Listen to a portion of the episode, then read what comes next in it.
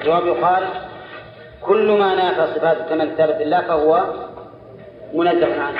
هذا الظاهر كل ما نافى صفات الكمال الثابتة لله فهو منزه عنه.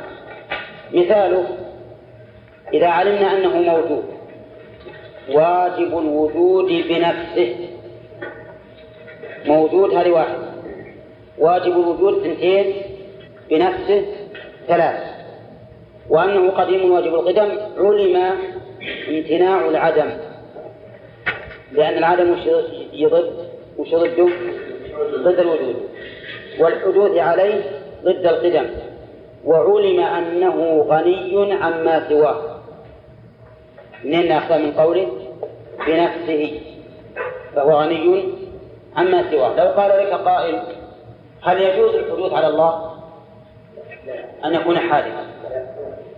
لا وش الدليل لأنه واجب الوجود ووجوب الوجود بنفسه صفة كمال وتجويز الحدوث عليه أو افتقاره إلى غيره صفة نقص. فعلى هذا نعرف أن الحدوث أو افتقار الله إلى غيره ممتنع لأنه ينافي صفة الكمال الذي هو وجوب الوجود بنفسه. فالمفتقر إلى ما سواه فالمفتقر إلى ما سواه في بعض ما يحتاج إليه لنفسه ليس هو موجودا بنفسه بل بنفسه وبذلك الآخر الذي أعطاه ما تحتاج إليه نفسه فلا يوجد إلا به كالإنسان مثلا نعم كيف؟ ليس هو موجودا بنفسه بل وجوده بنفسه. إيه ليس هو موجود بنفسه بل بنفسه. وجود بعد زيادة بل وجوده بنفسه. إيش بعد؟ وبذلك الآخر الذي أعطاه ما تحتاج إليه نفسه. إيه طيب بس اللي عندك إعادة العامل واحد. على كل حال إن شاء الله تدرسونه جيدا لأن هذا بحوث عقلية إلا أن معناها العام هو أننا لا نعتمد في الإثبات أو النفي فيما يثبت الله وينفع عنه لا نعتمد على مجرد التشبيه أو على الإثبات بلا تشبيه. الله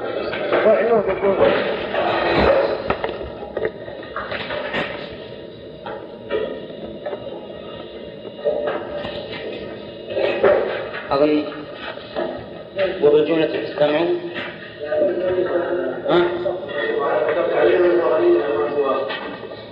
والمفتقر إلى ما سواه في بعض ما احتاج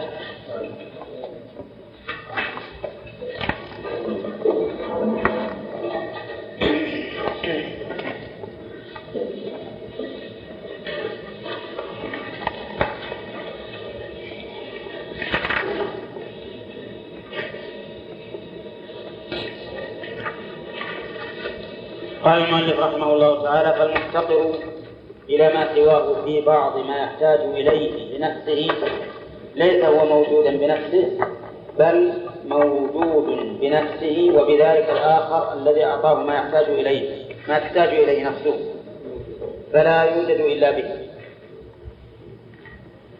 وهو سبحانه غني عن كل ما سواه وكل ما نافى غناه فهو منزه عنه وهو سبحانه قدير قوي فكل ما نافى قدرته وقوته فهو منزه عنه. يعني لو قال أحد إن الله تعالى يفتقر إلى كذا إلى الأكل إلى الشرب إلى اللباس إلى النوم مثلا لقلنا إن الله منزه عنه حتى وإن لم يرد في الشرع نفي ذلك لأننا نعلم أن الله سبحانه وتعالى غني عما سواه وافتقاره إلى هذه الأشياء ينافي غناه فكل ما نافى صفات كماله فهو منزه عنه. كذلك هو قدير قوي. لو قال لنا إن الله تعالى لو قال لنا قائل إن الله تعالى خلق السماوات والأرض فتعب كما قال اليهود قلنا هذا ممتنع. لماذا؟ لأن التعب ينافي كمال القوة. وكل ما نافى كمال صفاته فهو فهو منزه عنه حتى وإن لم يرد في قوله تعالى وما مثل من لغوب مثلا فإننا ننزهه عن اللغوب لأن ذلك ينافي كمال صفاته. ويقول المؤلف رحمه الله وهو سبحانه حي قيوم وكل ما نافى حياته وقيوميته فهو منزه عنه. إذا القاعدة فيما ينزه عنه عنه الله ليس هو الجسم كما قال المعتزلة وليس هو التشبيه كما يقوله من يقول ويعتمدون على مجرد نفي التشبيه. وإنما ينزه عن كل ما ينافي إيش؟ كمال صفاته. وبالجملة فالسمع قد أثبت له من الأسماء الحسنى وصفات الكمال ما قد ورد. فكل ما ضاد ذلك فالسمع ينفيه كما ينفي عنه المثل والكفر. فإن إثبات الشيء نفي لضده ولما يستلزم ضده. والعقل يعرف نفي ذلك كما يعرف إثبات ضده بإثبات أحد الضدين. نعم. كما يعرف كما يعرف إثبات ضده الظاهر فإثبات. فإثبات أحد الضدين نفي للآخر ولما يستلزمه. أظن هذا أيضا ما في إشكال. ما في إشكال أننا إذا وصفنا الله بصفات الكمال. فكل ما نافى صفات الكمال فالله منزه. والله تعالى قد وصف نفسه بصفات الكمال كما في الكتاب والسنة.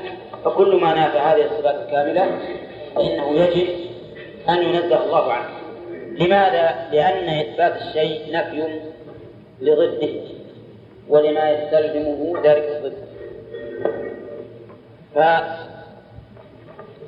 فطرق العلم فطرق العلم بنفي ما ينزه عنه الرب متسعة. لا يحتاج فيها إلى الاقتصار على مجرد نفي التشبيه والتجسيم كما نقله أهل القصور والتقصير. كما فعل نعم. كما فعله أهل القصور والتقصير. الفرق بين القصور والتقصير واضح. القصور معناه أن الإنسان ما عنده علم فهو قاصر. والتقصير عنده علم لكنه مقصر. هؤلاء عندهم قصور في العلم. وعندهم تقصير في طلبه أيضا. وأيهما أشد القصور أو التقصير التقصير أشد لأن التقصير من فعل الإنسان والقصور من غير فعل. قد يكون الإنسان قاصرا لا يستطيع الكمال وقد يكون يستطيع الكمال ولكنه مقصر في طلبه. فهم فهؤلاء عندهم قصور وعندهم أيضا تقصير. حيث لم يطلبوا ما يجب لله وما يمتنع عليه ما طلبوه من الكتاب والسنة. من أين طلبوه؟ طلبوه من عقولهم التي هي متناقضة كما مر علينا كثيرا. فإذا هم أهل قصور وأهل تقصير. ويقول رحمه الله الذين تناقضوا في ذلك وفرقوا بين المتماثلين حتى إن كل من أثبت شيئا احتج عليه من نفاه بأنه يستلزم التشبيه. وكذلك احتج القرامطة على نفي جميع الأمور حتى نفوا النفي. فقالوا لا يقال لا موجود ولا ليس بموجود ولا حي ولا ليس بحي لأن ذلك تشبيه بالموجود أو المعدوم فلزم نفي النقيضين وهو, وهو أظهر الأشياء امتناعا. وهذا مر علينا في أول كلام ولا لا؟ ها؟ مر علينا وقلنا إنهم بعضهم يقول لا لا أشبهه بالموجودات فلا أثبت له صفة وجود. وبعضهم يقول لا لا أشبهه بالموجودات ولا بالمعدومات فأقول لا موجود ولا معدوم وتقدم أن هذا تشبيه له بالامتناعات ثم إن هؤلاء يلزمهم من تشبيهه بالمعلومات والممتنعات والجمادات أعظم مما فروا منه من التشبيه بالأحياء الكاملين. فطرق تنزيهه وتقديسه عما هو منزه عنه متسعة لا تحتاج إلى هذا. شوف الآن المؤلف طرق تنزيه متسعة تكررت في في نصف صفحة تقريبا. فالكلام في الكتاب هذا لو يجرد من التكرار لكان واضح لكنه كما قلت لكم وأقوله أيضا إن هذا الكتاب فيه تكرار ولكن من عرف القواعد والأسس سهل عليه تصريف هذا التكرار لأن المؤلف رحمه الله لأجل إيضاح الأمور ينوع العبارات. وإن كانت متكررة لأجل ترسخ في ذهن المتكلم السامع وقد تقدم أن ما ينفى عنه سبحانه إيه أنما تقدم أن نفي ما ينفع إيش بعد؟ لمجرد لا مدح فيه ولا إثبات طيب امنع علينا لأن إحنا وقد تقدم أن نفي ما وش بعد؟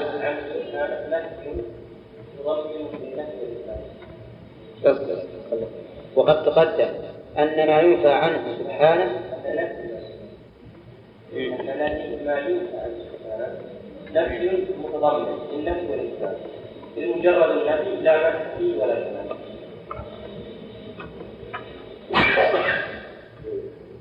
أن نفي ما ينفى عنه سبحانه. نفي.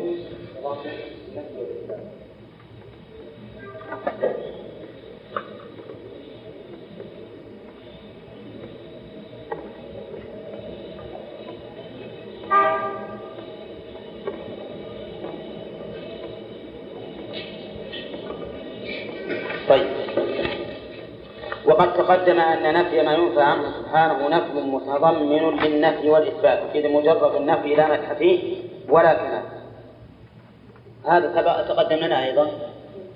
هما تقدم لنا يا جماعة.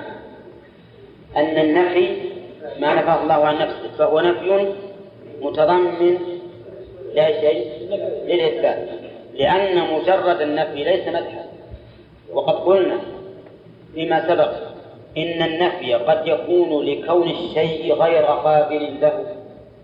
كما لو قلت الجدار لا يظلم. الجدار لا يظلم. وقد يكون النفي لضعف في المنفي عنه مثل قول الشاعر قبيلة لا يغفر لا يغفرون بذمة ولا يظلمون الناس حبة خردل. فتجد أن نفي الغدر ونفي الظلم هنا مدح أو ذم ذم فإذا النفي المجرد ليس مدحا. والله سبحانه وتعالى ليس له من الصفات إلا الكاملة. وما ليس مدحا فليس بكمال. وعلى هذا فلا يمكن أن يكون في صفات الله نفي إيش؟ نفي مجرد. جماعة. ما يمكن يكون في صفات الله نفي مجرد. عندما نقول ولا يظلم الله لا يظلم ربك أحدا نعم عندما نقرأ هذه الآية ولا يظلم ربك أحدا لماذا؟ كما نعم يجب أن نقول لأنه كامل العدل لا لأنه عاجز عن الظلم ولا لأنه غير قابل له. أليس كذلك؟ فتبين لنا أنه لا يوجد في صفات الله نفي مجرد والمؤلف علله هنا وعلله سابقا بأن مجرد النفي لا مدح فيه ولا كمال أليس كذلك؟ مجرد النفي بس نفي هكذا ما يدل على كمال وله مدح أيضا. فإن المعدوم يوصف بالنفي والمعدوم لا يشبه الموجودات وليس هذا مدحا له. لأن مشابهة لأن مشابهة الناقص في صفات النقص نقص مطلقا. كما أن مماثلة المخلوق في شيء من الصفات تمثيل وتشبيه ينزه الرب تبارك وتعالى عنه. أرجو أن نفهم الآن. فهمنا من كلام المؤلف أن الله تعالى لا يوجد في صفاته نفي باعتبار نفي نفي مجرد. حتى يكون هذا النفي متضمنا للكمال وذلك لأن النفي المجرد ليس فيه مدح وليس فيه كمال كما سبقت الإشارة إليه.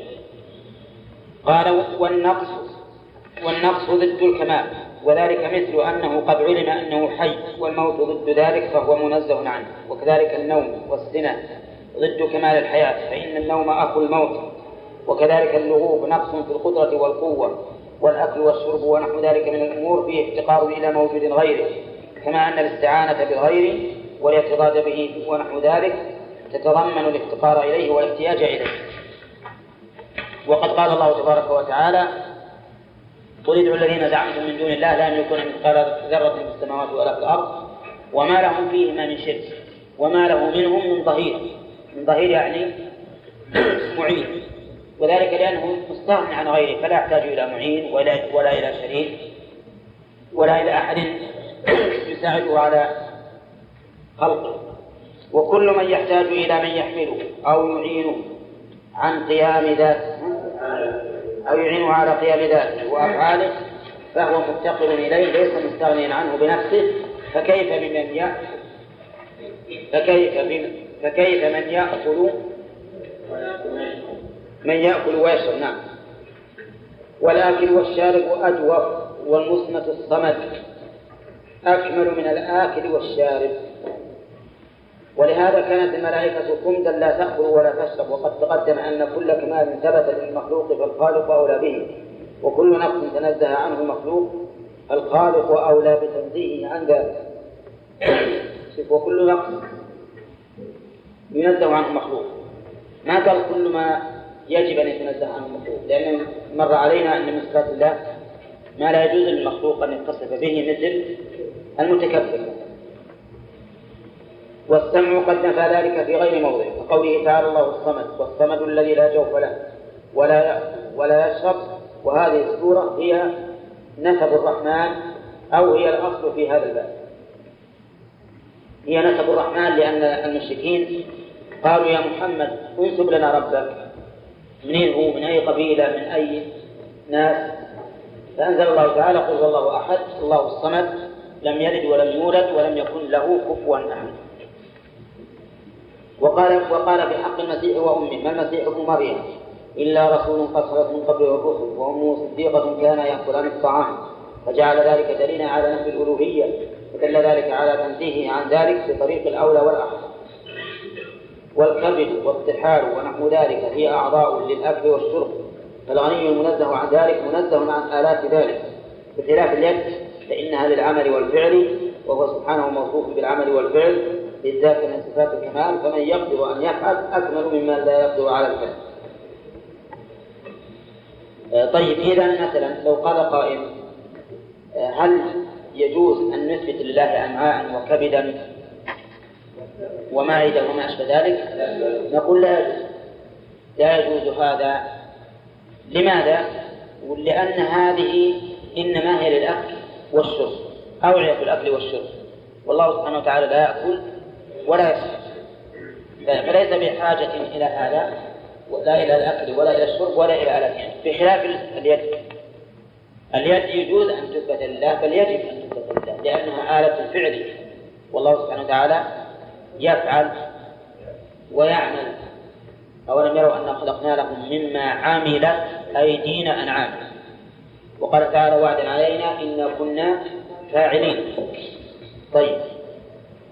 يقول وهو سبحانه منزه عن الصاحبة والولد وعن آلات ذلك وأسبابه.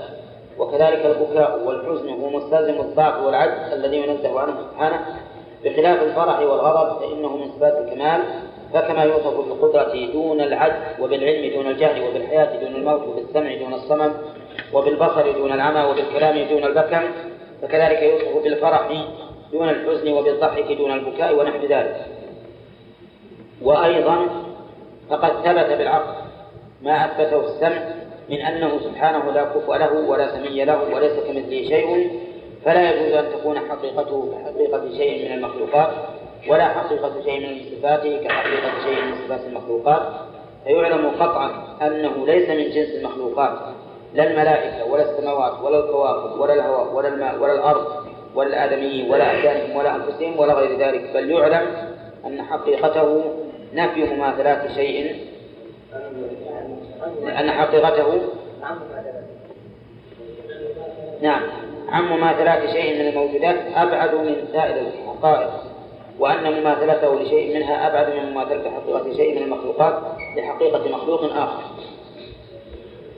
فإن الحقيقتين إذا تماثلتا جاز على كل واحدة ما يجوز على الأخرى ووجب لها ما وجب لها فيلزم أن يجوز على الخالق القديم الواجب بنفسه ما يجوز على المخلوق المحدث على المحدث المخلوق من العدم والحاجة وأن يثبت لهذا ما يثبت لذلك من الوجود وال... من ال... من الوجوب والفناء. نعم.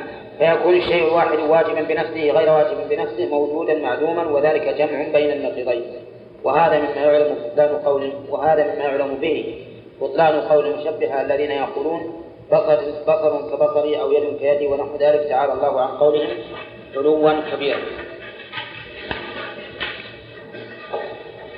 وليس المقصود هنا استيفاء ما يثبت له ولا ما ينزه عنه واستيفاء طرق ذلك لأن هذا مقصود في غير هذا الموضوع وإنما المقصود هنا التنبيه على جوامع ذلك وطرقه. وما ثبت عنه السمع نفيا وإثباتا ولم يكن في العقل ما يثبته ولا ينفيه سكتنا عنه فلا نثبته ولا ننفيه فنثبت ما علمنا ثبوته وننفي ما علمنا نفيه ونسكت عما لا نعلم نفيه ولا ولا إثبات عما لا نعلم نفيه ولا إثباته والله أعلم. ونسكت عما لا نعلم نفيه وإثباته. إيه طيب ولا إثبات. عندي وإنك لا تجد في شرح العقيدة الطحوية في التفصيل ما أجمله شيخ الإسلام في هذه الرسالة فانظر الطبعة الجديدة من هذا الشرح القيم وقد جرى تحقيقها على مخطوطات نادرة وخرج أحاديثها محدث الديار الشامية الشيخ ناصر الدين الباني. المؤلف رحمه الله أطال في هذه القاعدة الثالثة ولكن خلاصتها كما قلنا وسبق لنا أخذت من أربع محاضرات هي أن نقول إنه لا يجوز الاعتماد في إثبات أو نفي صفات الله على مجرد نفي التشبيه أو الإثبات بلا تشبيه. ما يجوز أن نعتمد على هذا وذلك لأن كل من هذين القاعدتين مثلا يرد عليهما ما يرد ما ذكره المؤلف. لأنك إذا قلت اعتمد على مجرد نفي التشبيه ادعى أحد من الذين يذكرون الصفات بأن هذا تشبيه فنفوه وإذا قلت وأيضا إذا قلت أعتمد على مجرد نفس التشبيه فإنك تقول الله ليس له حياة لأن الإنسان له حياة. وليس له بصر لأن الإنسان له بصر كذلك أيضا إذا اعتمدت على مجرد الإثبات بدون تشبيه يلزمك على هذا أن تثبت بأن الله بأن الله إيش؟ لا إذا قلت أعتمد على مجرد الإثبات بدون تشبيه وش يلزمك؟ أن تصفه بإثبات النقص بدون تشبيه فتقول يأكل لا كأكل المخلوقين وينام لكن من المخلوقين وهكذا. وهذا أيضا ممتنع إذا ما هو الاعتماد الصحيح على ما يجب إثباته ونفيه؟ نقول هو الكمال والنقص. الكمال والنقص. وقد ورد السمع في آيات كثيرة بإثبات الكمال له وورد أيضا بإثبات نفي النقص وورد أيضا بنفي نقص بنفي النقائص. ولا لا؟ ثم العقل كما قال المؤلف الأخير إذا يثبت الكمال لله على سبيل الإطلاق. مو على سبيل التفصيل وينفي النقص على سبيل الإطلاق أيضا لا على سبيل التفصيل. طيب ما ورد إثباته من صفات الكمال؟ فإننا نقول يجب نفي ضده من صفات النقص. فإذا ورد السمع بأنه سميع يجب نفي الصمت بصير يجب نفي العمى ما في يعني ليس في القرآن ولا في السنة أن الله ليس بأعمى ما في هذا. لكنه ورد أنه بصير. والبصر صفة كمال وضده العمى صفة نقص. إذا فالعمى منتف عن الله بدلالة السمع ودلالة العقل. دلالة دلالة السمع لأن الله أثبت لنفسه البصر. ودلالة العقل لأن العمى نقص. والله تعالى منزه عنه. طيب القاعدة السابعة. أن يقول أن يقال إن كثيرا مما دل عليه السمع والسمع سألني أحدكم عنه أمس وقلت له إنه هو الكتاب والسنة. وسمي سمعا لأنه يسمع. ما لا ليس العقل في المجال إنما يدرك بالسمع. يسمعه الناس بعضهم من بعض. يقول أن يقال إن كثيرا مما دل عليه السمع يعلم بالعقل أيضا والقرآن يبين ما يستدل به العقل ويرشد إلى إليه وينبه عليه. كما ذكر الله تعالى ذلك في غير موضع. انتبه للقاعدة الآن. كثيرا مما دل إن كثيرا مما دل عليه السمع يعلم بالعقل أيضا. هذا صحيح. أه؟ كثيرا مما دل عليه السمع يعلم بالعقل. فمثلا كون الله تبارك وتعالى سميعا بصيرا عليما قادرا إلى آخره هذا دل عليه السمع. ويدل عليه العقل ولا لا؟ يدل عليه العقل. ولهذا استدل إبراهيم على أبيه بأن الأصنام لا تصلح أن تكون إلها بقوله يا ابت لم تعبد ما لا يسمع ولا يبصر ولا يغني عنك شيئا. هذا استدلال عقل على أبيه. اللي ما يسمع ولا يبصر ولا يغني شيئا لضعفه وعجزه ما يمكن أن يعبد. طيب استواء الله على العرش. دل عليه السمع هل دل عليه العقل؟ لا ما دل عليه العقل. يعني لولا أن الله أخبرنا أنه استوى على العرش ما علمنا أنه استوى على العرش. العلو دل عليه السمع. ودل عليه العقل ولا لا؟ نعم دل عليه العقل لأن الرب لا ينبغي أن يكون في أسفل بل لابد أن يكون عاليا. وبهذا عرفنا أن المؤلف احترز قال إن كثيرا مما دل عليه السمع. ولم يقل إنما دل عليه السمع.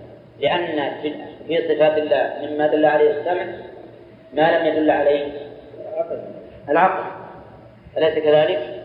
طيب آه، وش الذي يخرج من كلمة كثيرا؟ خرج به أن شيئا مما دل عليه السمع لا يدل عليه العقل وبأي شيء تمثل لو طلب منك كالاستواء على العرش وإثبات اليد مثل الله والنزول إلى السماء الدنيا. هذا ما دل عليه العقل لكن دل عليه السمع. طيب. نعم.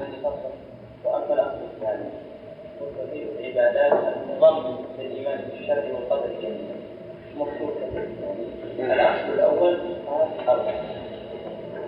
لا لا هذا هذا حاشا هذا هذا حاشية ما في شوف ها؟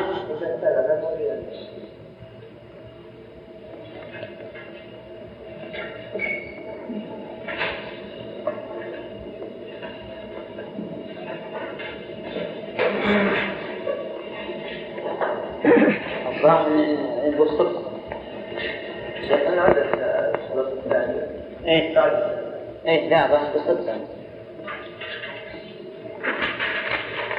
كم فرق عندكم؟ الثاني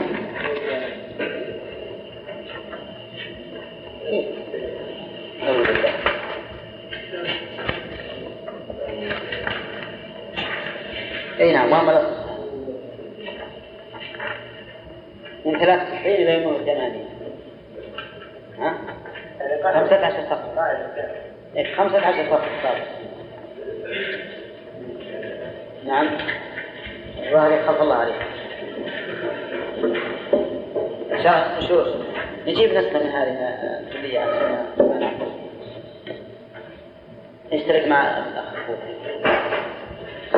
قال أنه قال إن كثيرا مما دل عليه السمع يعلم بالعقل أيضا والقرآن يبين ما يستدل به العقل ويرشد إليه وينبه عليه. كما ذكر الله ذلك في غير موضع. فإنه سبحانه وتعالى بين من الآيات الدالة عليه وعلى وحدانيته وقدرته وعليه وعلمه وغير ذلك ما أرشد العباد إليه ودلهم عليه كما بين أيضا ما دل على نبوة أنبيائه وما دل على المعاد وإمكانه.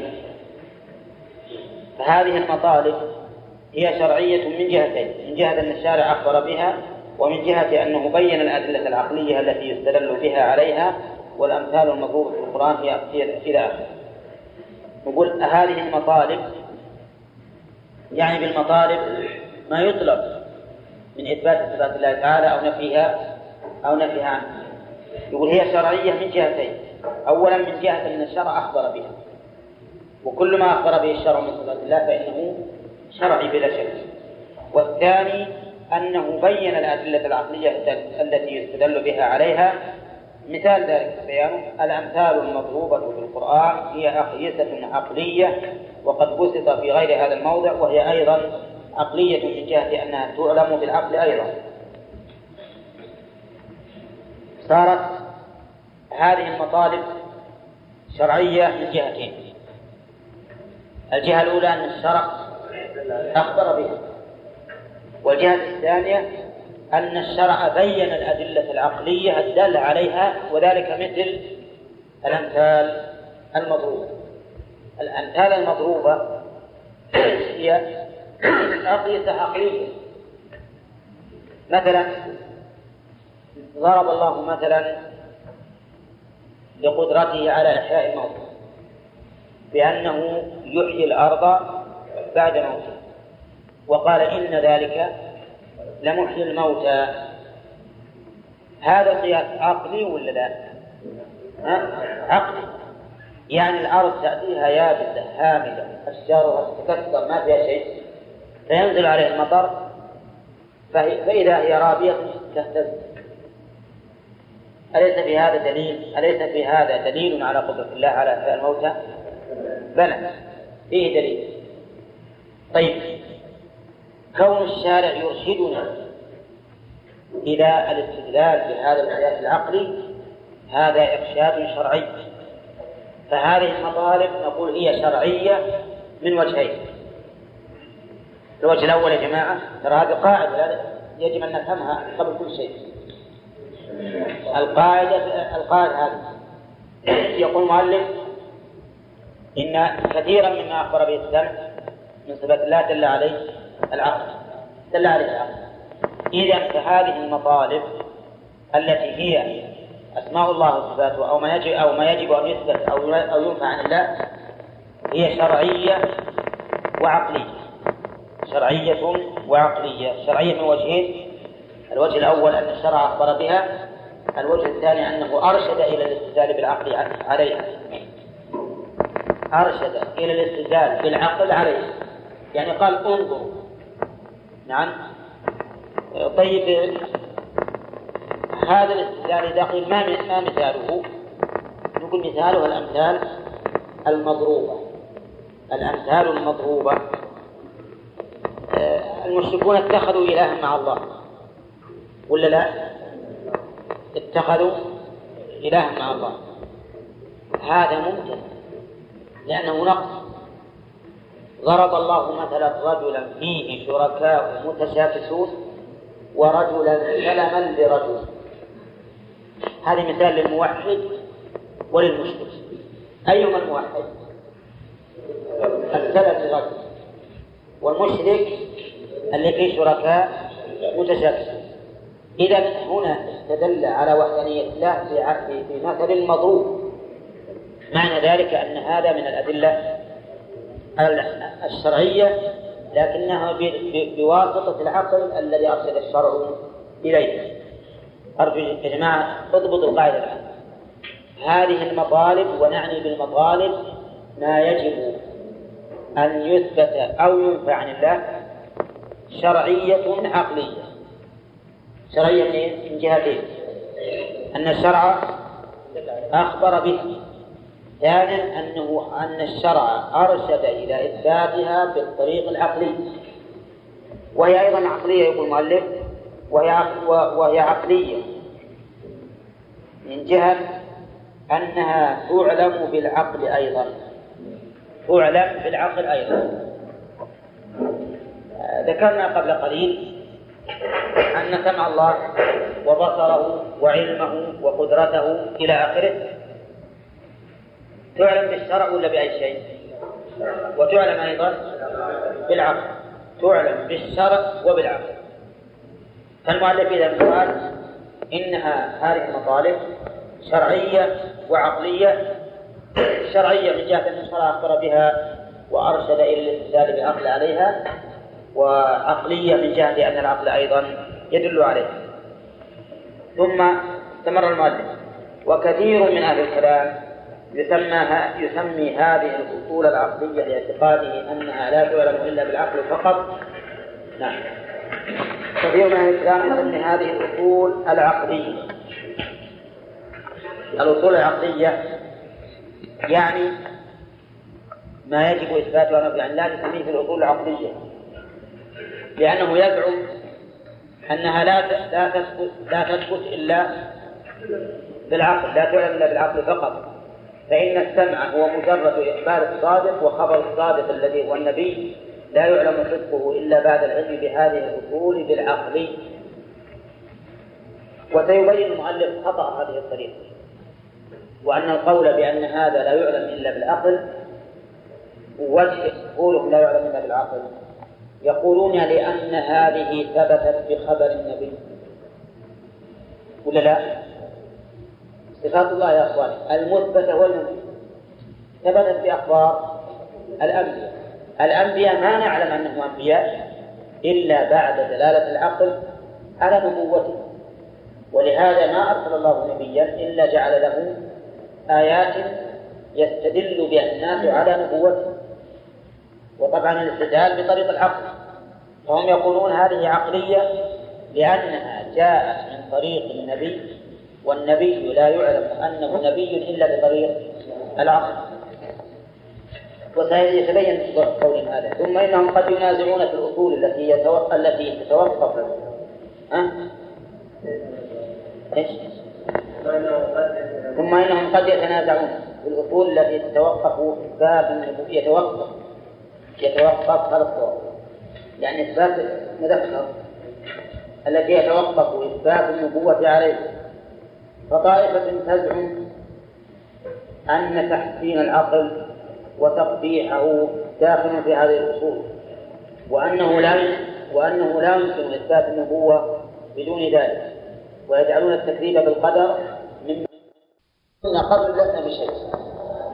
هل أتى على الإنسان حين الدهر لم يكن شيئا مذكورا. طيب بأي شيء نعرف حدوث الأجسام؟ يقول يعلم إما بحدوث الصفات وإما بحدوث الأفعال القائمة بها. سبحان الله.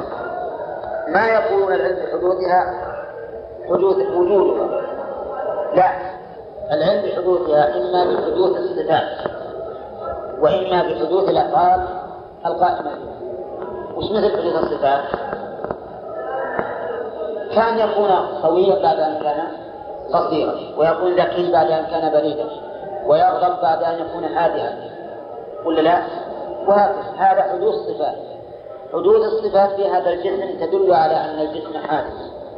نعم؟ وطبعا هذا هذه القاعدة أيضا ترى ما صحيحة.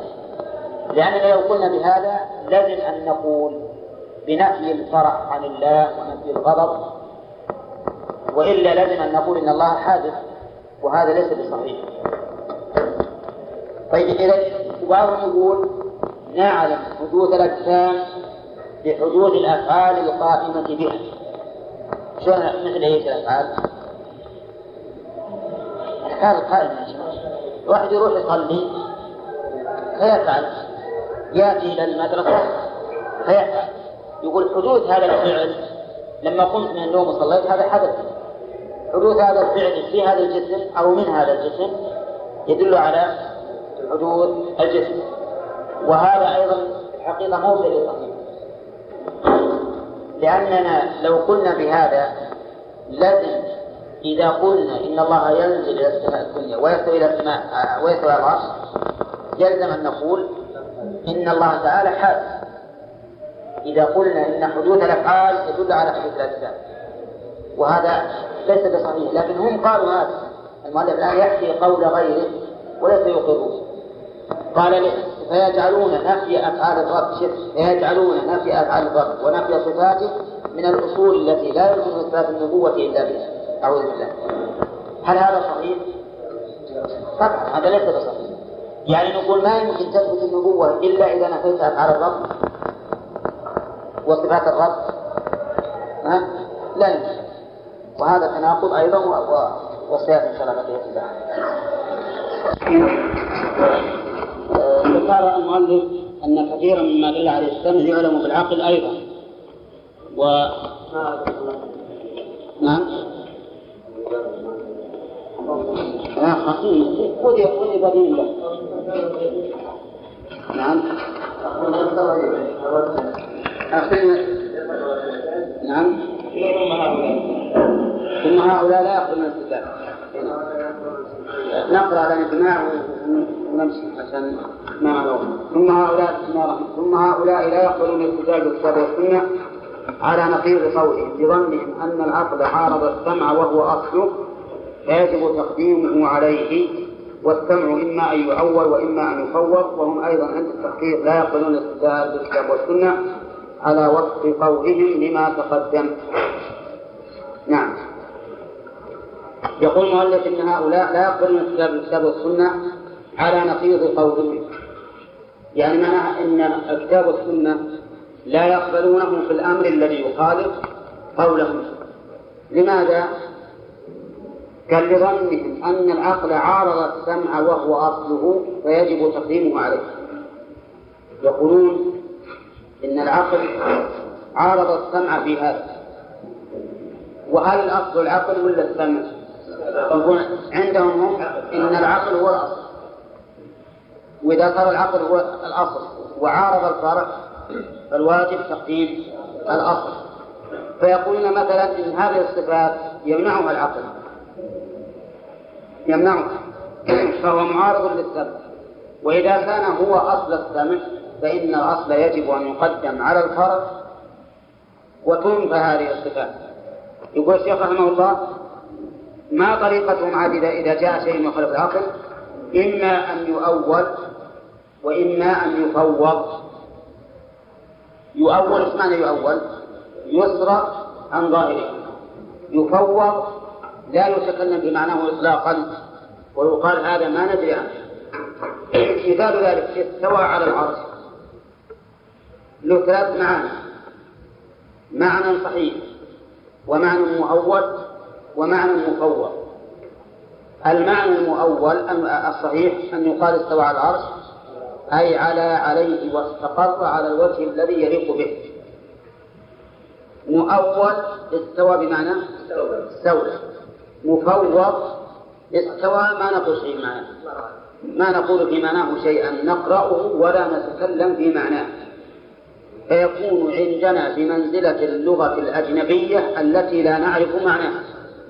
مثل لو جاء إنسان إنجليزي ورطن علينا وإحنا ما نعرف رطانتهم يقول هذا ما لو قال له وش يقول؟ لو قيل لنا ماذا يقول؟ ها؟ قلنا لا نعلم. هم يقولون إن الصفات المفوضة يقولون إن الصفات كل آيات الصفات وأحاديثها بمنزلة اللسان الأعجمي أمام اللسان العربي. وأننا لا نقول بها شيئا. ما نعرف معناها إطلاقا. هذا التفويض. قال المؤلف وهم أيضا عند التحقيق لا يقبلون الالتزام بالكتاب والسنة على وفق قولهم لما تقدم. يقول أنتم الآن حتى على طريقتكم ما تقبلون الكتاب والسنة.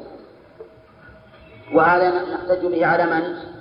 على جميع النقاط. حتى الذين ينفون جميع الصفات أو ينفون جميع الصفات يمكن أن نحتج عليهم بمثل ما احتجوا به. فإنه سبق لنا المجادلة مع هؤلاء مع الذين ينكرون بعض الصفات ويثبتون بعض ومع الذين يثبتون الأسماء وينكرون الصفات ومع الذين ينكرون الأسماء والصفات ومع الذين ينكرون الإثبات والنفي. كلهم سبق أنه بطريقة عقلية يلزمهم أن يقبلوا ما جاء به الكتاب والسنة. وهم بالطريقة العقلية كما قال المؤلف لا يقبلون الاستدلال بالكتاب والسنة مع أن العقل يلزمهم به فاللي ينكر الصفات مثل ما مر نقول لماذا أثبتت الأسماء؟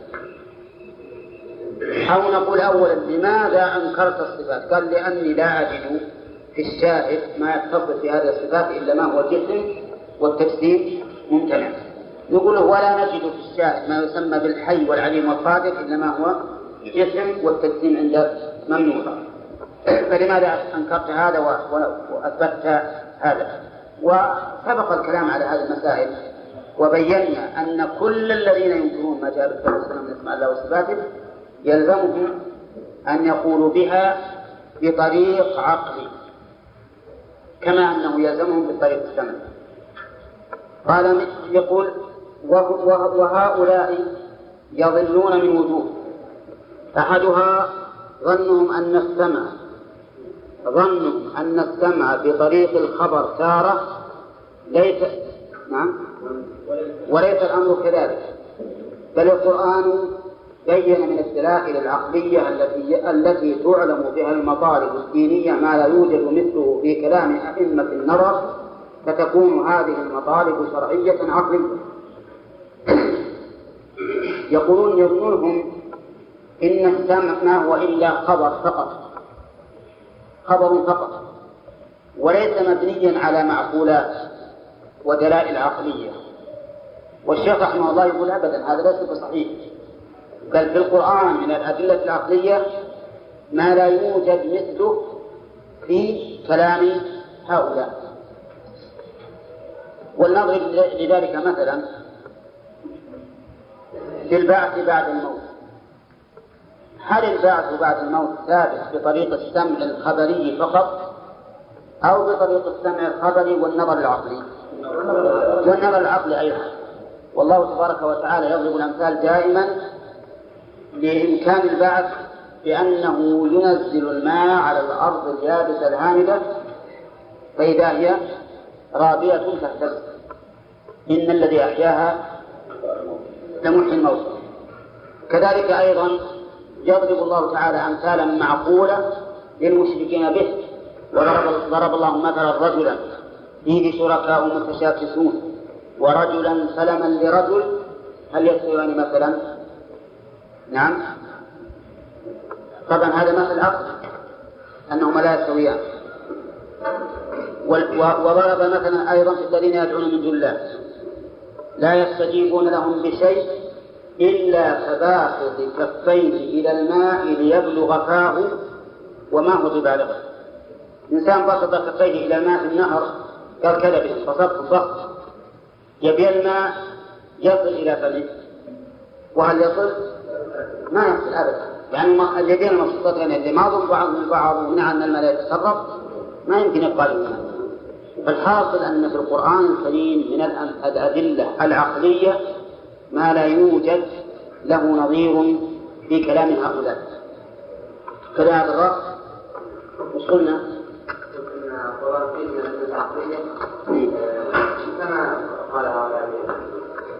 لا ما أكمل إنما لا يوجد في كلام هؤلاء. ما لا يوجد في كلام هؤلاء. ومنها أيضا ظنهم أن الرسول لا يعلم صدقه إلا بالطرق المعينة التي سلكوها وهم مخطئون قطعا في انحصار طريق تصديقه فيما ذكروه فإن طرق العلم يصدق بصدق الرسول كثيرة كما قد بسط في هذا الموضع. في غير هذا الموضع نعم. هم يقولون مثلا إن ها؟ بطريق ما خالف بسيطة هم يقولون مثلا إن نعلم صدق الرسول. لماذا نعلم صدقه؟ عندهم طريق معين يعلمون به صدقه ويتركون ما سواه. وهل العلم برسالة النبي عليه الصلاة والسلام منحصر فيما ذكروه من الطريق. مثل أن يقولوا مثلا الرسول جاء بأشياء تعجز البشر. فهذا الطريق طريق إثبات النبوات وحنا نقول لا الرسول جاء بأشياء تعجز البشر وأشياء تحير العقول وأنظمة بديعة تشبع الخلق إلى آخره.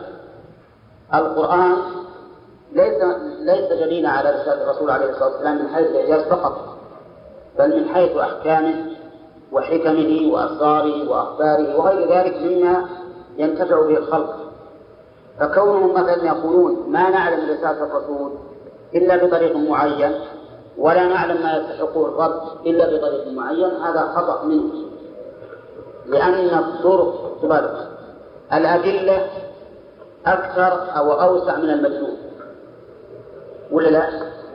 يعني معنى ذلك أن الشيء قد يكون عليه دليل واحد وقد يكون عليه أدلة متعددة. تحصر أو لا تحصر؟ كونكم تحصرون الدليل للنبوة بهذا الطريق المعين هذا خطأ. بل إننا نعلم رسالة الرسول عليه الصلاة والسلام بطرق كثيرة غير ما ذكر ومنها ظن أن تلك الطريقة التي سلكوها صحيحة وقد تكون باطلة. وفعلا هذا هو الواقع لأنهم يظنون أن معارفه الحق وأن من سواهم على باطل. ولهذا يسمون أهل السنة والجماعة المجسمة والمشبهة. نعم. ويقولون إنهم إذا قيل لهم هذا تسليم قالوا لا. نقول هذا بلا كيف فيزعمون أن قول أهل السنة والجماعة بلا تشبيه وبلا تكييف هو فرار من التسليم وليس على سبيل الحقيقة.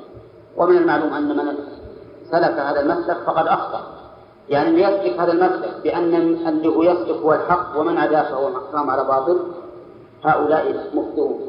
لأن الحق لا يتعين فيما قاله فلان وفلان. ومنها ظنهم أن ما أن ظنهم أن ما أن ما عارضوا به السمع معلوم بالعقل. عندي أن ما ها؟ والصواب أن ما يعني معناها جعل ما اسم موصول. هي بأن ما التي للحصر ظنهم أن ما عارضوا به السمع معلوم بالعقل. ويكونون غالطين في ذلك. فإنه إذا وزن بالميزان الصحيح وجد ما يعارض الكتاب والسنة من المجهولات لا من المعقولات. وقد بسط الكلام على هذا في غير هذا الموضع. هذا أيضا مبني على ما سبق حيث ظنوا أن ما عرضوا به السمع معلوم بالعقل. فنقول لهم كل ما عارض الكتاب والسنة إذا وزن بالميزان الصحيح هل يمكن أن يكون معقولا؟ أو هو من المجهولات؟ المؤلف يقول هو من المجهولات لا من المعقولات. ونحن نزيد أيضا أن نقول هو من السفاهات أيضا لا من المعقولات لأن الله يقول ومن يرغب عن ملة إبراهيم إلا من سفه نفسه. فكل من عارض الكتاب والسنة وزعم أن المعقول ما ذهب إليه نقول لا. ما ذهبت ما ذهبت إليه؟ فهو المجهول والسفه لأن الله يقول ومن يرغب عن ملة إبراهيم إلا من سفه نفسه. وهذا كما يكون يا جماعة في البحث في أسماء الله وصفاته يكون أيضا في تشريعات الله. فالذين يصنون قوانين ويزعمون أن أن ما جاء به الكتاب والسنة من القوانين أمر لا يصلح الخلق في الوقت الحاضر هم أيضا على خطأ. بل نقول ما يصلح الخلق إلا ما جاء به الحق من كتاب الله وسنة رسوله صلى الله عليه وسلم. كم هذه المسألة؟ من وجه واحد اثنين ثلاثة أربعة. قال والمقصود هنا أن من أن من صفات الله تعالى ما قد يعلم بالعقل كما يعلم أنه عالم وأنه قادر وأنه حي كما أرشد إلى ذلك قوله تعالى ألا يعلم من خلق؟ هنا ألا يعلم من خلق؟ فيها إثبات الحكم والدليل. وين الحكم؟ العلم. داخل علم الله حكم. الدليل الخلق. فإنه لا يمكن أن يكون الخالق غير عالم بما خلق. أما بين. طيب ومن خلق في فاعل ولا مفعول؟ لا. فاعل أحسن. تصح أن تكون مفعولا يعني ألا يعلم الذي خلقه ولكنها فاعلا أولى. يعني ألا يعلم الخالق مخلوقه. الجواب بلى فالاستفهام هنا للتقرير إذا ففي الآية جملتين. لا جملة واحدة في الحقيقة في ثلاث كلمات. ذكرت الحكم والدليل. والآن لو تذهب إلى الطرق العقلية في إثبات العلم الله لأتيت بعدة جمل ولكنها لا تفيد ما تفيده هذه الجملة. وقد اتفق النصارى من مثبتة الصفات على أنه يعلم بالعقل عند المحققين أنه حي عليم قدير مريد وكذلك السمع والبصر والكلام يثبت بالعقل عند المحققين منه. بل وكذلك الحب والرضا والغضب يكون إثباته بالعقل وكذلك علوه على المخلوقات ومبينته لا مما يعلم بالعقل. ها؟ نفس عندنا مما يعلم بالعقل. كما أثبت كما أثبته بذلك الأئمة مثل أحمد بن حنبل وغيره ومثل عبد العالي المكي وعبد الله بن سعيد بن كلاب بل وكذلك إمكان الرؤية يثبت بالعقل. لكن منهم من أثبتها بأن كل موجود تصح رؤيته ومنهم من أثبتها بأن كل قائم بنفسه تمكن رؤيته. وهذه الطريق أصح من تلك طيب الخلاف البسيط دعوه آه الآن عندنا الرؤية إثبات إمكان رؤية الله. هل هو ثابت في العقل ولا ثابت في الشرع؟ في الشرع وبالعقل لا إمكانه ثابت في العقل. ووجوبه ثابت في الشرع لأنه لولا أن الله أخبرنا بأنه يرى ما علمنا بذلك. لكن إمكان رؤية الله ثابتة في العقل والإمكان غير الوجود كيف يمكن؟ على أحد الطريقتين إما أن نقول كل قائم بنفسه يمكن رؤيته أو نقول كل موجود تصح رؤيته. أين أصح؟ لا.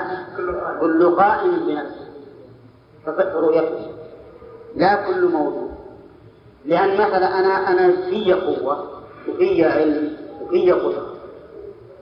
القدرة والعلم والقوة موجودة. موجودة. هل ترونها؟ لا. لكن كل قائم بنفسه يمكن رؤيته صحيح ولا غير صحيح؟ اي نعم. لأنك إذا قلت كل موجود دخل في ذلك الأعيان والصفات. والصفات منها ما يرى ومنها ما لا يرى. فاحمرار الوجه مثلا صفة. ترى ولا ما ترى؟ طيب. والعقل والعلم والإدراك صفة لا يرى. لكن كل قائم بنفسه يرى اي نعم. فهو أصح مثل ما قال المؤلف قال وهذه الطريقة أصح. وقد يمكن إثبات الرؤيا بغير هذين الطريقين بتقديم دائم بين النفي والإثبات كما يقال إن الرؤيا لا لا تتوقف إيش؟ لا تتوقف إلا على أمور وجودية فإنما لا يتوقف على إلا على أمور وجودية. يكون الوجود يكون الموجود الواجب القديم أحق به من الممكن المحدث سنة عندكم يا النسخة الثانية. طيب. الرؤيا لا تتوقف إلا على أمور وجودية. وما وما يتوقف على أمور الوجه وما يتوقف كل وما لا يتوقف؟ وش عندكم يا الزهيريين؟ طيب. وما لا يتوقف إلا على أمور وجودية. يكون الموجود الواجب القديم أحق به من الممكن المحدث. أنا عندنا هذه الطريقة الثانية هي شبيهة بالطريقة الأولى وهي إمكان الوجود وهي الوجود وغير الوجود. إمكان الرؤية مقيد بالوجود. يقول مثلا الرؤية لابد أن تكون فيها أمور وجودية. محل موصل ومحل قابل عندما يكون الإنسان أعمى تثبت الرؤية. ها؟ ليش؟ لأن ما عنده الآلة التي يتوصل بها إلى إلى إلى البصر. وعندما يكون الشيء غير قائم بنفسه لا تمكن الرؤية. ولا لا؟ وإن كان الإنسان عنده بصر لأن هذا لا يمكن أن يرى مثل الصفات المعنوية. فيقال مثلا إذا كانت الرؤيا متوقفة على أمور وجودية فالواجب ألو... ألو... ألو... فالموجود الواجب الوجود أحق بها من الممكن المحدث والكلام على هذه الأمور مبسوط في غير هذا الموضوع. مسألة الرؤيا الآن تبين لنا أنها تثبت بالعقل إمكانا وثبتت في الشرع وجوبا. يعني فإمكان وجودها ثابت العقل لكن وجوب وجوده ثابت في الشرع. والمقصود هنا أن من الطريق التي يسلكها الأئمة ومن تبعهم من علماء من علماء من نصار السنة في هذا الباب أنه لو لم يكن موصوفا بإحدى الصفتين المتقابلتين للزم اتصافه بالأخرى فلو لم يوصف بالحياة لو وصف بالموت ولو لم يوصف بالقدرة لو وصف بالعجز ولو لم يوصف بالسمع والبصر والكلام لو وصف بالصمم والخرس والبكم. وضرب ذلك أنه لو لم يوصف بأنه مبين للعالم لكان داخلا فيه. فسلب الصفتين المتقابلتين عنه يستلزم ثبوت الأخرى. وتلك صفة نقص ينزه عنها الكامل من المخلوقات فتنزيه الخالق عنها أولى وهذه الطريق غير قولنا إن هذه صفات كمال يتصف بها المخلوق فالخالق أولى. فإن طريق إثبات صفات الكمال بأنفسها مغاير لطريق إثباتها بنفي ما يناقضها واضح هذا ولا لا؟ هو واضح حقيقة. إثبات صفات الكمال الآن له طريقين المؤلف بينه طريقا نقول هذه صفة كمال فيجب إثباتها لله. السمع صفة كمال يجب إثباته لله. صحيح ولا لا؟ طريق آخر أن نقول يقابل السمع الصمم والصمم صفة ينزه الله عنه. أليس كذلك؟ الصمم صفة نقص ينزه الله عنه. إذا كان ينزه عن صفة عن الصمم لأنها صفة نقص وش كان يجب؟ يجب إثبات السمع. فصار الآن إثبات السمع له طريقين مثل ما قال المؤلف. كل طريق غير الثاني أولا أن نقول السمع صفة كمال فيجب إثباته لله. وهذه طريقة منفصلة عن صفة النقص. ثانيا نقول السمع يقابله الصمم والصمم صفة نقص. مفهوم؟ ينزه الله عنه فإذا نزه عن عن الصمم الذي هو النقص يجب؟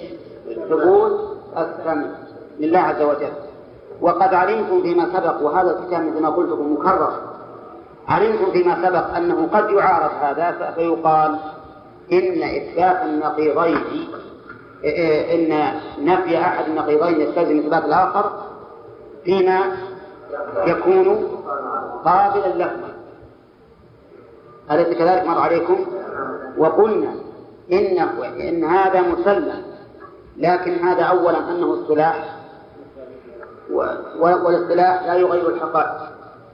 وثانيا أن نقول أيما أحمل ما لا يقبل الاتصال بهذه الصفات أو ما يقبلها ما يقبلها أولى مما لا يقبلها لأنك إذا قلت إن الله ما يقبل أن يكون سميعا ولا أصم شبهت الآن بأي شيء. بالجمادات بالجدار وبالحصى وبالخشب وما أشبه ذلك. لكن إذا قلت مثلا إنه أعمى وحاشاه من ذلك. وصفته بإنسان. وصفته بعين تقبل أن تكون بصيرا. وما يقبل أن يكون بصيرا أولى مما لا يقبل أن يكون بصيرا. وقد سبق الكلام على هذا يا جماعة وهذا الحقيقة إذا عرفتم ما سبق في أول الكتاب سهل عليكم تصور هذه العبارات.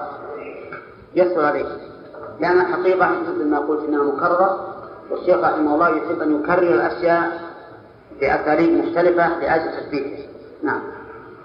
قال وقد اعترض طائفة من النفاة على هذه الطريقة. ولا لا؟ على هذه الطريقة باعتراض مشهور لبسوا بها عن الناس حتى صار كثير من أهل الإثبات يظن صحته ويضعف الإثبات به. مثل ما فعل من فعل ذلك من النصارى حتى إيش؟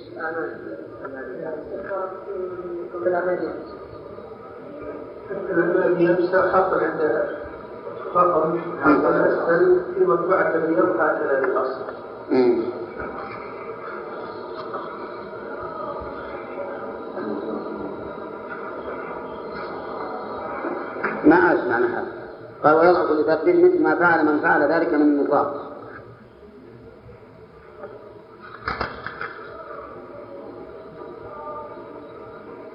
مع أنه أصل أصل قول القرامطة الباطنية وأمثالهم من الجهمية إخراج القول بأنه لو لم يكن متصفا بهذه الصفات كالسمع والبصر والكلام مع كونه حيا لكان متصفا بها قبلها فالتحقيق فيه متوقف على بيان حقيقة المتقابلين وبيان أقسامهما فنقول أما المتقابلان فلا يجتمعان في شيء واحد من جهة واحدة. المتقابلان كالضدين مثلا والنقيضين. لا يجتمعان في شيء واحد من جهة واحدة. أولى فلا يصح أن يكون الإنسان سميعا أصم لكن يمكن أن يكون سميعا في وقت وأصم في وقت آخر. لكن من جهة واحدة وهو إما أن لا يصح اجتماعهما في الصدق ولا في الكذب أو يصح ذلك في أحد الطرفين آه، أو ولأنهما متقابلان بالسلب والإيجاب وهو تقابل التناقض والتناقض هو اختلاف القضيتين بالسلب والإيجاب على وجه لا يجتمعان في الصدق ولا في الكذب ولا في الكذب لذاتيهما كقولنا زيد حيوان زيد ليس بحيوان. عندنا الآن قضيتان إحداهما صادقة والثانية كاذبة. لا يجتمعان في الصدق ولا لا؟ ولا يجتمعان أيضا في الكذب. بل أحدهما صادق ولا بد. زيد حيوان. زيد ليس بحيوان. أيهما الصادقة؟ زيد حيوان. صادق وليس بحيوان. كاذبا أولى.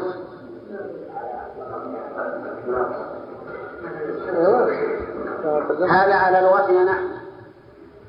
قلت لكم فيما سبق وأظن أحدكم سألني وقلت لكم إن الإنسان حيوان لكنه يوصف بوصف يخرجه عن بقية الحيوانات وهو ناطق.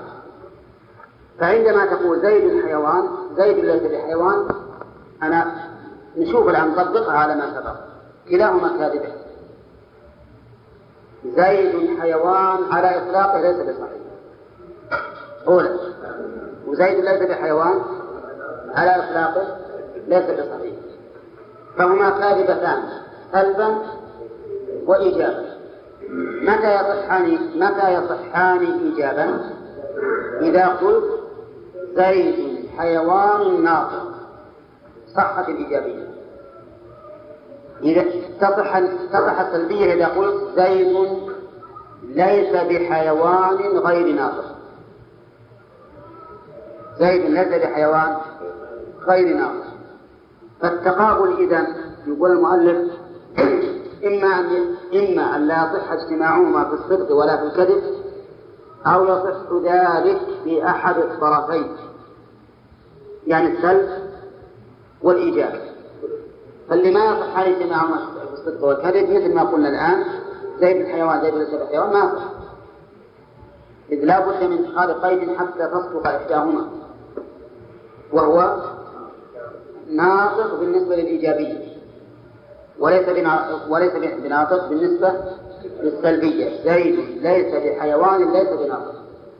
بل هو حيوان ناطق. الآن يفصل المؤلف قال ومن خاصية ومن خاصية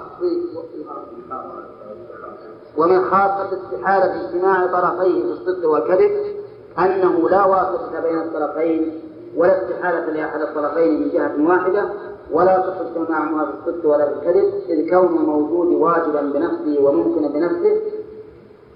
لا يجتمعان ولا يرتفعان وهذا أيضا تقدم لنا.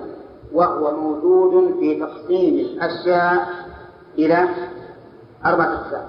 متباينان بعد ومفترقان ومتناقضان ومتضادان وخلفان أربعة متماثلان ومخلفان وضدان ونقيضان. فالنقيضان كما قال المؤلف لا يمكن إذا نفي أحدهما إلا أن يثبت الآخر. فالصمم والسمع من أي الأبواب؟ ضدان. ولا متناقضان؟ متناقضان. إذا قلت إن الله ليس بسميع لزمك أن تصفه. بالصمم فإذا قلت هذا فيما يقبل قلنا كونك تقول هذا فيما يقبل أو ما لا يقبل هذا أمر اصطلاح ولذلك وصف الله الأصنام بأنها أموات غير أحياء وهي لا تقبل الموت والحياة على اصطلاح وثانيا نقول ما لا يقبل أعظم امتناعا مما يقبل وأعظم نقصا. وسبق هذا. فإذا جعلتم هذا التقسيم وهما النقيضان ما لا يجتمعان ولا يرتفعان فهذان لا يجتمعان ولا يرتفعان.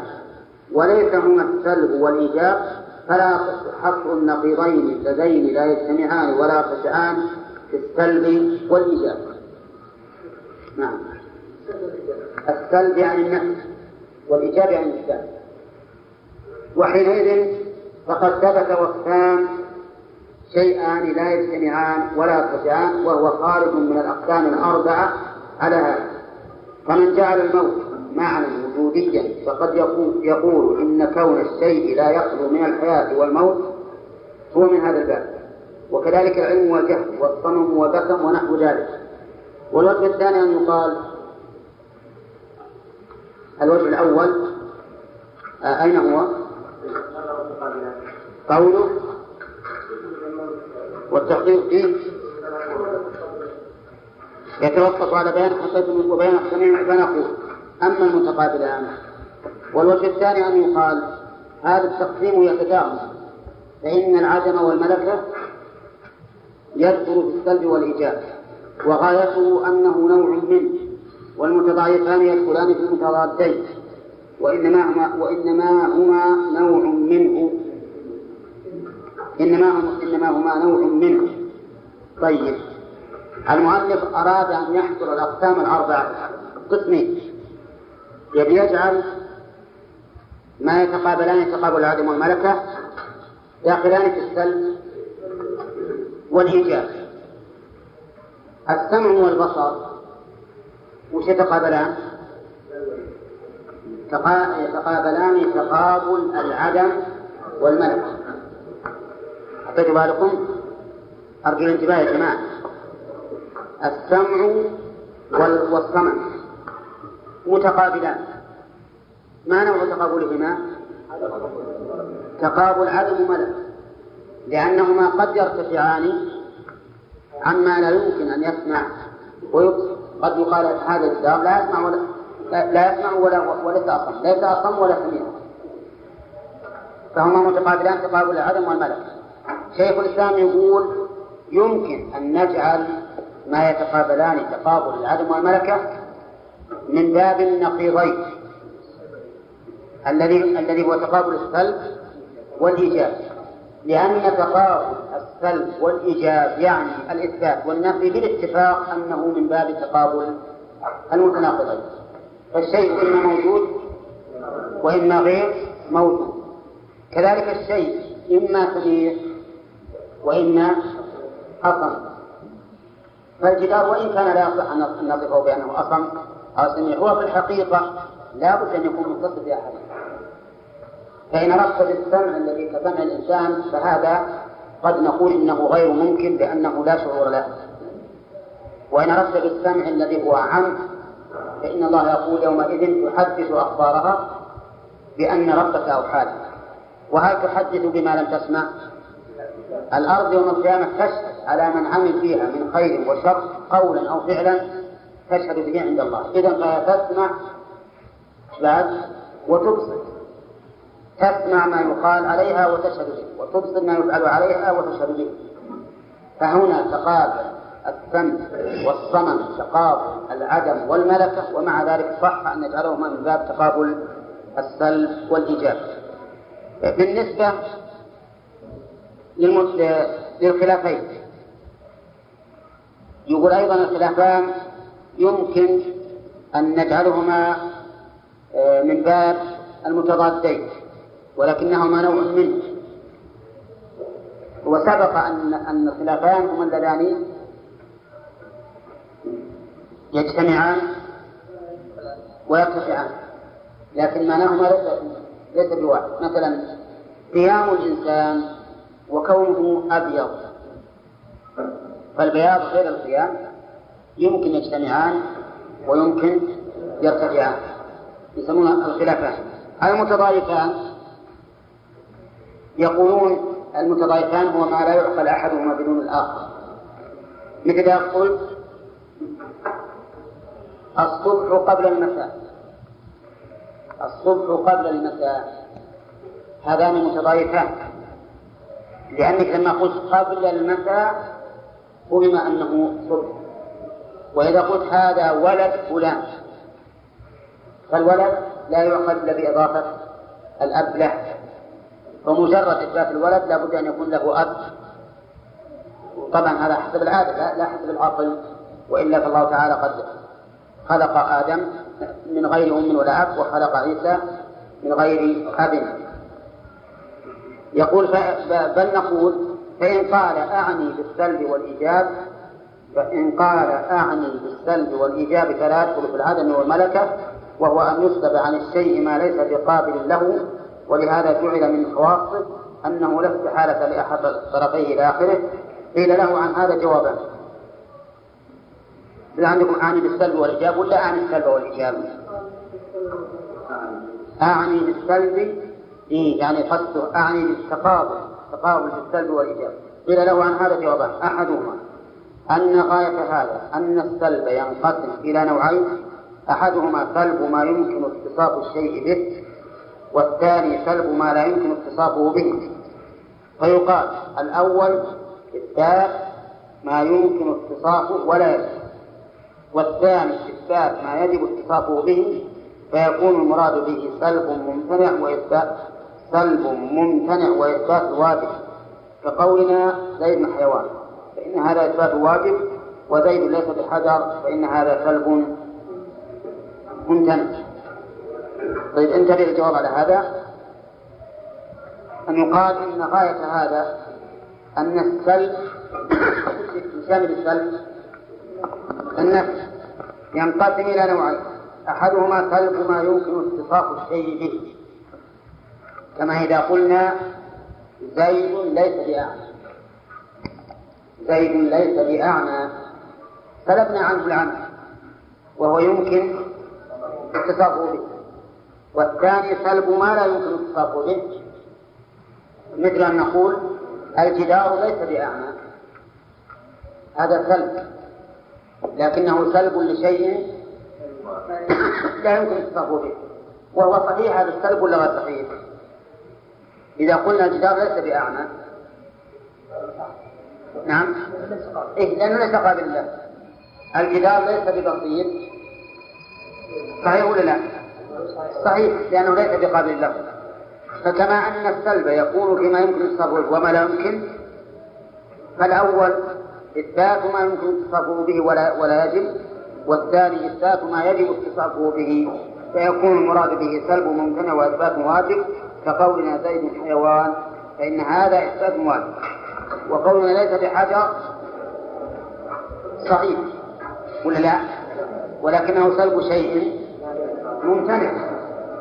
ليس بحجر ممتنع أن يكون زيد حجرا ومع ذلك صح سلبه عنه. كذلك نقول الجدار ليس بمبصر على هو ممتنع أن يكون مبصر وأعمى ومع ذلك يصح أن نسلبه عنه. وعلى هذا التقدير هو غير القادم الله يعينكم على على فهم لأن هذه من أصعب القواعد وهي فائدة في ظن قليلا نعم؟